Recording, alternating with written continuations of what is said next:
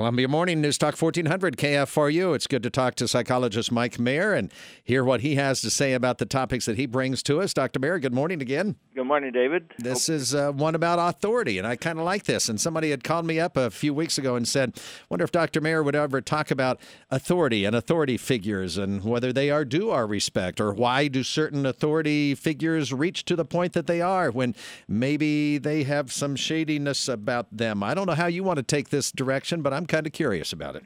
Well, we can all be shitty, and we can all not be shitty. You know, if you really look at it. But you know, this topic really, um, it, it, there, it, it's so difficult to talk about because we have two sides to this issue. But it starts early in our lives, authority, and it's going to influence us until we exit this world. But this is a topic where one answer does not fit all, David. Hmm. Authority has its roots in many different belief systems, and that's part of the problem. There's political, there's financial, there's spiritual, there's educational, there's personal, there's familial. There's many sources of authority, uh, and these sources affect our beliefs and they affect our attitudes about authority. Thus, the difficulty in agreeing on following the various authoritative figures, because it is difficult, it's very frustrating.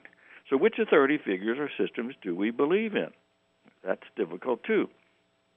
Then, to make things more complicated, our learning about authority as we know but forget starts with two people who we should trust most. Mm-hmm. Yeah, I know where you're going with that. Yeah, parents. parents. Starts way early. It's amazing how the simple act of being an authority figure in your child's life can set the stage for their beliefs and about respect for authority.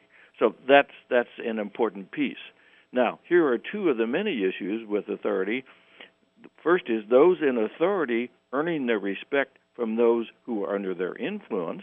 And then the second part of that is those under the influence of authority giving respect to those in authority. Mm. So it's a two way street. Mm-hmm. And these two positions require both groups to look within themselves to determine where they stand on, author- on the authority spectrum and I think that's important. To be an authority figure is a difficult task.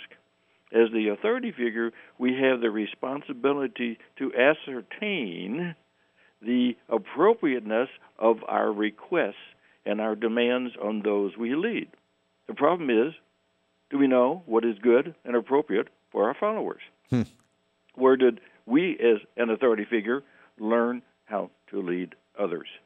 Was it by our own personal beliefs about what we think is right, not understanding the unique and appropriate needs of the others we lead? Or do we lead by first understanding the legitimate needs of our followers and there and then leading them with appropriate and fair boundaries?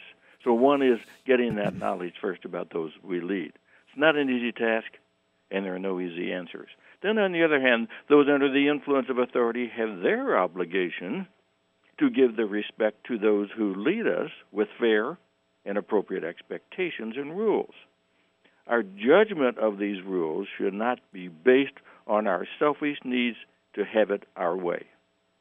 Hmm. Our followers need to look at, as followers, we need to look at what is good not only for us, but also good for others. And that is a difficult call to make. So the world is not just here for us. You have a thought there? Well, yes, I no. I, okay, okay. Yeah, I do. I mean, because what you're talking about is getting outside of just our own personal interest. Yes. Yeah. And and and you know, we have to work together as leaders and followers.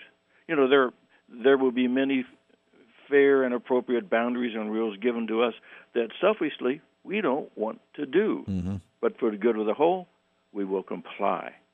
We do have to have good leaders and good followers. So, if you want to be a good leader and follower, think and understand the other person's viewpoint. Be aware that we all have to be followers of someone and have to accept certain appropriate boundaries. To not be an authority figure if you are not willing to understand the appropriate and doable thoughts and needs of others.